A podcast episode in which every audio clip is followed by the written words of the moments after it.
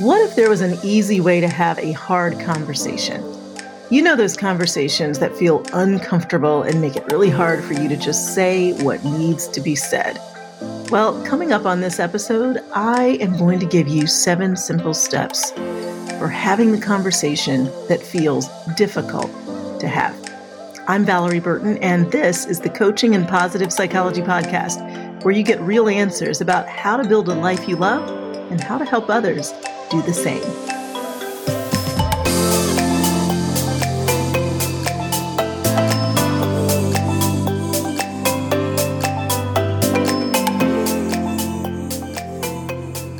In all my years of coaching, one of the most common conversations I have with coaching clients has been the conversation about how to have a conversation.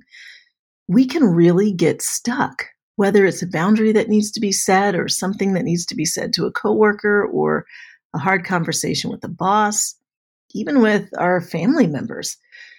And for many people, when it gets uncomfortable, they just stop, right? Fear becomes a stop sign. And we know that's not just true in conversations, that's true in every area of life. Typically, when we get stuck, it is fear that tends to get us stuck whether it is fear of disapproval and fear of rejection, which often in conversation that is the top fear.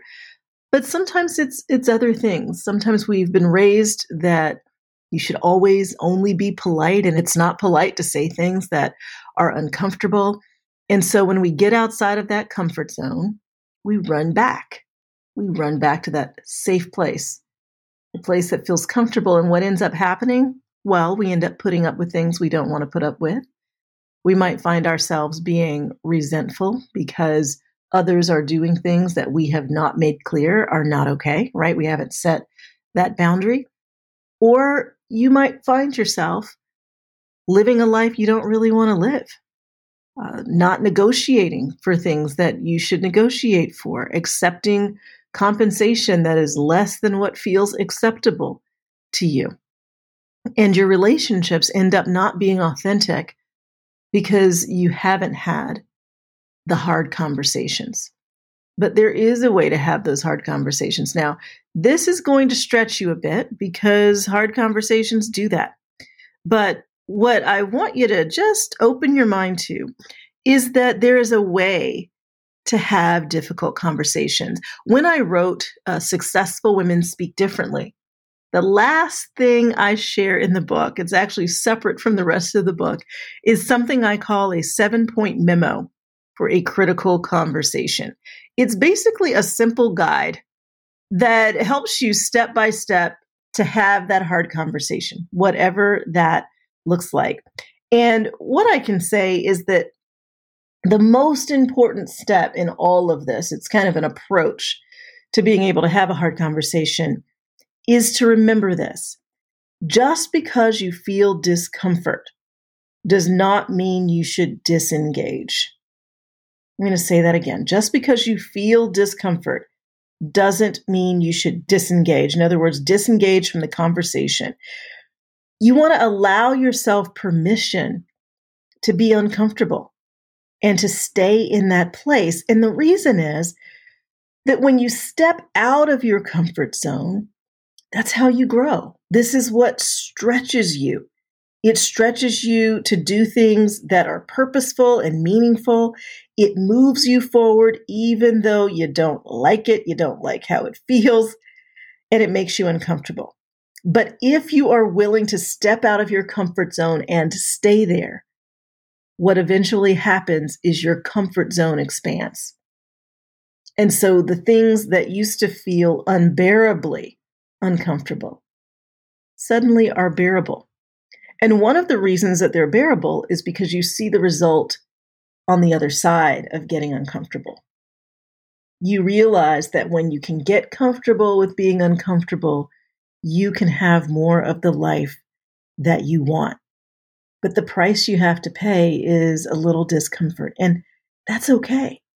That's just a mindset shift when we step out of our comfort zones, we should expect to be uncomfortable. I don't know why oftentimes we expect to still feel comfortable when we do that. So here's how you do it. Number one, start with the end in mind. So when you have a conversation you know is going to be uncomfortable, you want to plan that conversation. You don't just jump into it not thinking ahead about what you want, etc. So, you want to know your goal before you you start and you coach yourself with this question.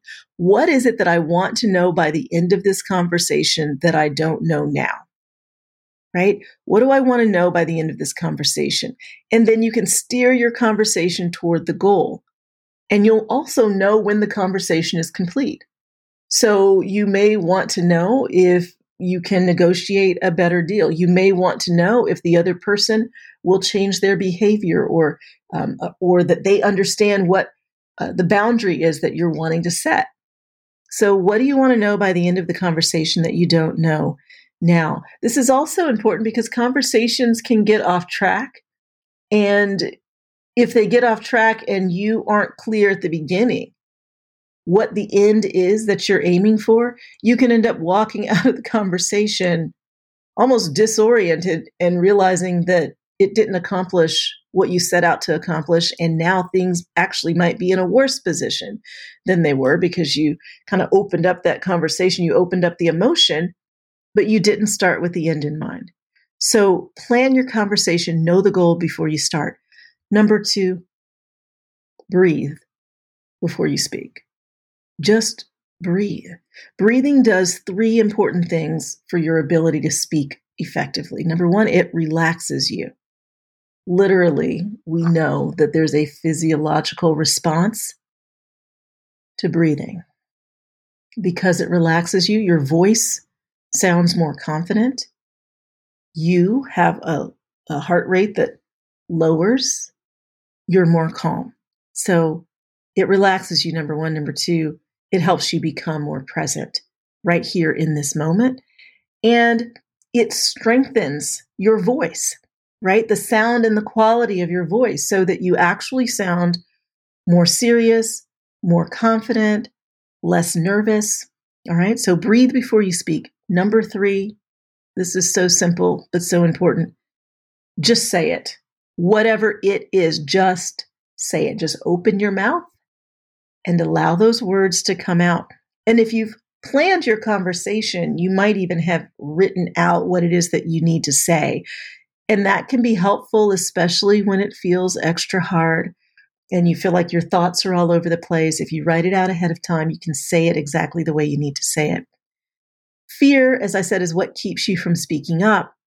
And so when it's time to say what needs to be said, you simply need to focus on getting the words out. Just open your mouth and say it. Be kind, but be direct. Success requires courage, and courage empowers you to say what needs to be said. So just say it. Don't make a big deal of it. Just say the words. Number four, give respect, but also expect respect. One of the most powerful ways you can use your voice and strengthen your relationships is to set clear boundaries. And that's just an expectation of what's acceptable and what isn't, what's okay and what's not okay. And so you want to honor other people's boundaries and speak respectfully to them and of them, right? But when you are disrespected, make the boundary clear. And so that means if you need to, remove yourself from the conversation until respect can be given again. You don't have to stay in a conversation where you are being yelled at, where things are being said that are simply not respect, respectful or not being said in a respectful way. So if the conversation goes south and that person can't kind of regain their sense of respect in the conversation, you can simply say, let's revisit this again when you calm down or when the tone of this conversation can change. Sometimes that means you're just stopping for a minute or two so that composure can be regained. Sometimes that means that you are kind of shelving that conversation for another day, but you still want to set when that is because the conversation still needs to be had. All right, number five, ask the powerful question and then be quiet. Listen, clarity matters. And If you can clarify what you're wanting by asking questions, it can be really powerful. You negotiate by asking questions, right? What could we do? How close could we come to this number, right? You find solutions by asking questions. What are our options? What would work for you? You notice these are open ended questions. How could we do this in a way that works for both of us? So you find solutions by asking questions. But once you ask the question, whatever the question is, listen to the answers and really hear what's being said. What you want to be listening for is what the other person needs or what their challenge is in this situation or what's causing them to do whatever it is that they've been doing. Because when you hear them, when you really hear them, that is when communication opens up. That is when trust is built. That is where you find common ground to be able to move forward in a way that works. Six, don't be afraid of silence. Silence is that space where information and emotions are processed. And a lot of times we fill it up with nervous energy by talking and talking and talking, even sometimes aimlessly to cover it up. Because oftentimes we feel afraid of silence. Don't be afraid of the silence. It takes courage to allow there to be just white space, just silence, while perhaps the other person is thinking Sometimes, if they're manipulative, they might actually be silent because that's a way to intimidate you or to get you talking or to get you changing direction in the conversation. Be confident that out of silence, a breakthrough can emerge. And so it might feel nerve wracking. That's when you go back to your breathing. Give the person space to process, give yourself space to process. and then the words will come. Number seven, show up fully. Your presence is powerful. And so when you're going to have a, an uncomfortable conversation, you want to tune out the distractions. You want to give your whole attention to the conversation, your whole heart to the conversation. This actually transforms conversations and it transforms relationships. We live in a world where there's just so much to be distracted by. And when a conversation is important, we demonstrate that by putting the phone in, in another place, by giving the person our full attention, by listening fully. What this does is it transforms how others see you. When people really feel heard, powerful things can happen. And when you're there fully, what you're hearing with is not just your ears, but your heart your spirit, your mind, you are hearing with everything when you show up fully and you're and you're there, you're in that conversation. Because what you want is change. What you want is the end that you started with. You want results. And in order to get those, you've got to be fully present. So that's it. I'm going to go over all seven once again. One, start with the end in mind. Two, breathe. breathe before you speak. Three, just say it. Just form those words. If you need to practice them ahead of time, if you need to record yourself saying it, do that. And then when it's time to have the conversation, say the words that need to be said. Four, give respect and expect respect. Be willing to walk away from a conversation that gets disrespectful and revisit it later. Five, ask the powerful question and then be quiet. Listen, right?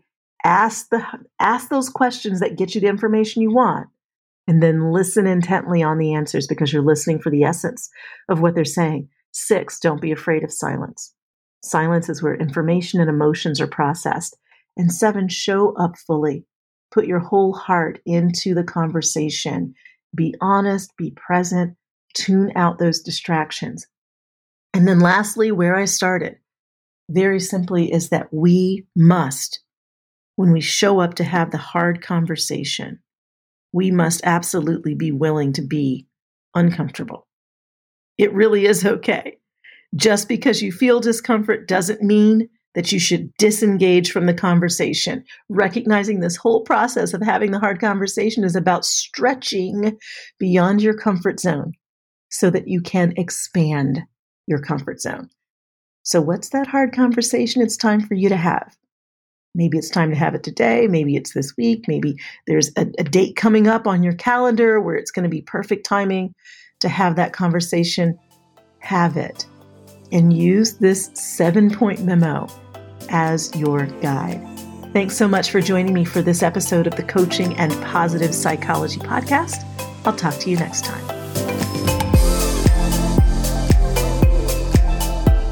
Take the first step to becoming a coach or start using coaching in your current career by enhancing your leadership and development skills at an upcoming coach training intensive our three day positive psychology based coaching course that lays the groundwork for your coaching certification. And if you enjoyed this podcast today, I'd love to hear from you. Just leave a review on Apple Podcasts. I read every single one. Thanks so much for joining me, and I can't wait to talk to you on the next Coaching and Positive Psychology podcast.